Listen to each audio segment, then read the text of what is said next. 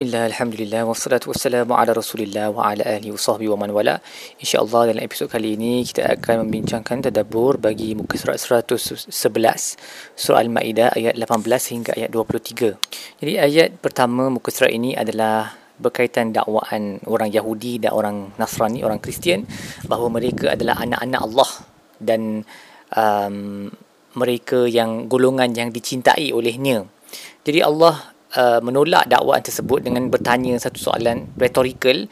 Falima yu'adzibukum bizunubikum. Kenapa Allah mengazab kamu uh, atas dosa-dosa kamu? Kalau kamu betul-betul um, anak Allah ataupun golongan yang dikasihinya yang dicintainya secara khas nescaya Allah tidak mengazabkan kamu tetapi dia mengazabkan kamu sebab kamu adalah manusia seperti orang lain. Bal antum basyarum mimman khalaq uh, seperti seluruh Banu Adam yang akan diganjari berdasarkan apa uh, kebaikan yang kamu buat dan apa keburukan yang kamu buat. There's nothing special about you.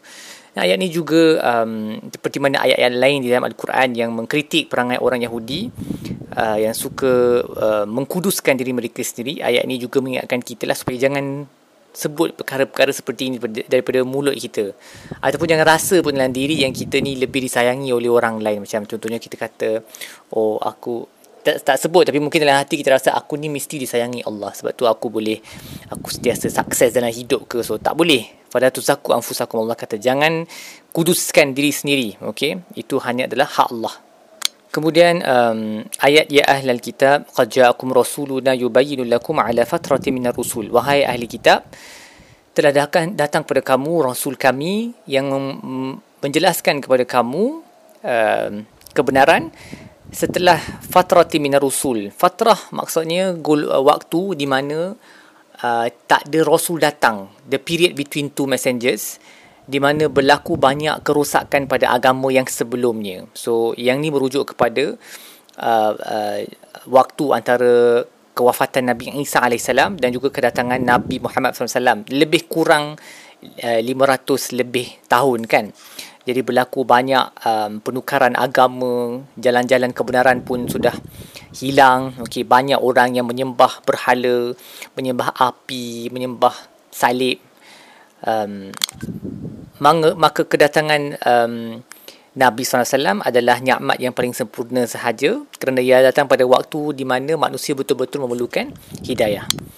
Kerana pada ketika itu hanya sedikit sahaja manusia yang berpegang pada agama yang benar. Contohnya beberapa orang hunafa yang hidup di Makkah uh, ataupun mereka yang mencari kebenaran seperti Salman Al-Farisi yang mengembara banyak tempat menunggu-nunggu kedatangan Rasul terakhir. Tak ramai kebanyakan insan dalam kesesatan maka kedatangan Nabi itu menjadi cahaya kepada seluruh alam. Maka Allah menyuruh ahli kitab percayalah kepada Nabi ini yang telah datang kepada kamu menjelaskan um, kebenaran setelah ia menjadi kabur bagi kamu kerana telah berlalu masa yang lama di antara dua rasul. Kemudian bagi ayat wa iz qala Musa liqaumihi ya qaumi zkuru ni'matallahi 'alaikum wahai wahai uh, kaumku Nabi Musa berkata kepada kaumnya wahai kaumku Banu Israel ingatlah nikmat Allah ke atas kamu apabila dia menjadikan dari kalangan kamu para rasul, para nabi dan juga telah menjadikan kamu raja-raja dan dia telah memberikan kamu apa yang tidak diberikan kepada mana-mana umat terdahulu pada zaman tersebut. Uh, jadi Imam Al-Qurtubi mendatangkan satu riwayat uh, daripada Hasan dan juga Zaid bin Aslam uh, bahawa sesiapa yang mempunyai uh, zaujah atau uh, isteri mempunyai uh, servant hamba maka dia adalah malik. Dia adalah raja lah seperti yang Allah sebut waja'alakum mulukan. Kalau you have a wife and you have a servant then you are already a king. Begitu juga kata-kata Abdullah ibn Amr al-As uh, radhiyallahu anhuma um, seseorang telah bertanya kepada dia bukankah kami dari kalangan mereka yang miskin di antara golongan muhajirun? Jadi Abdullah bin Amr berkata kepadanya adakah kamu punya seorang uh, isteri? Dia berkata ya. Adakah kamu punya rumah? Dia kata ya. Maka kamu kaya. Uh, lelaki itu bertambah dan aku adalah seorang uh, aku ada seorang um, khadim juga seorang servant hamba. Lalu Abdullah bin Amr berkata, sesungguhnya kamu adalah raja. Kalau begitu, kamu adalah raja. So, uh, asar ini uh, disebut dalam sahih Muslim. Dan juga Imam Al-Qurtubi berkata telah disebut oleh sebahagian orang, sebahagian ulama Sesiapa yang uh, self-sufficient, dia tak perlu bergantung kepada orang lain, maka dia sudah pun raja. Maka kalau kita lihat, lihat keadaan kita semua pun, kita dah ada rumah, kita ada isteri-isteri ke, ataupun isteri, anak-anak, kita ada maid, okay. Kita serba cukup, maksudnya kita sebenarnya adalah raja lah. We have everything we need, so we are actually kings. Tetapi sedikit sahaja yang kita bersyukur. Baik, apa kita boleh belajar daripada muka surat ini? Yang pertama, um, ingatlah bahawa kecintaan Allah uh, dan juga wilayahnya, protectionnya, perlindungannya tidak akan tercapai dengan dakwaan ataupun angan-angan semata-mata. Ia adalah dengan kebenaran dan um, melazimi syariah dan melakukan apa yang Allah redha dan apa yang Allah sayang. Bukan dengan just berkata-kata lah seperti mana orang Yahudi dan Kristian berkata nahnu abuna Allah wa ahibba'ah. Ahibba'u. Kami adalah anak-anak Allah dan uh, his beloved ones okay? sedangkan mereka tidak mengikut apa yang Allah suruh buat. Seterusnya uh, ingatlah bahawa bisyarah um, berita gembira baik dan juga amaran dua-duanya adalah um, kerja para anbiya maka berusahalah untuk menggabungkan kedua-dua um, urusan ini dalam kita punya dakwah. So antaqulu ma ja'ana min basyirin wala nadhir. Okey?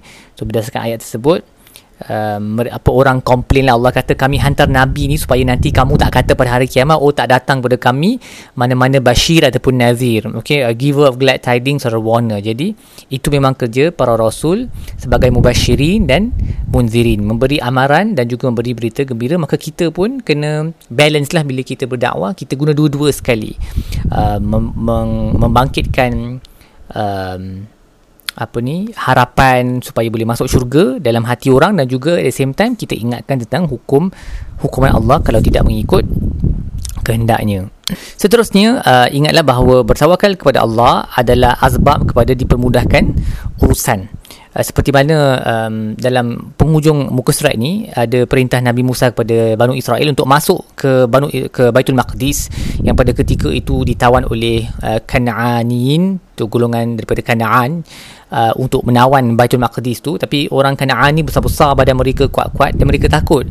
Jadi um, dua lelaki uh, yang yang lebih beriman dari kalangan uh, nuqaba ataupun ketua-ketua yang dilantik daripada 12 uh, 12 uh, puak Banu Israel tu yang disebut dalam uh, kitab-kitab tafsir sebagai Yusha' ibn Nun. So salah seorang daripada mereka adalah Yusha' ibn Nun yang akan ikut Nabi Musa dalam perjalanannya bersama dengan Khidir tu yang kita duk baca uh, surah Al-Kahf hari Jumaat. Dan seorang lagi dipanggil sebagai Kalib okay, ataupun Caleb um, mereka berdua ingatkan kepada kaum mereka masuk dulu. Masuk dulu ke dalam bandar tersebut. Bila kita dah masuk insyaallah um, kita akan menang. Jangan risau.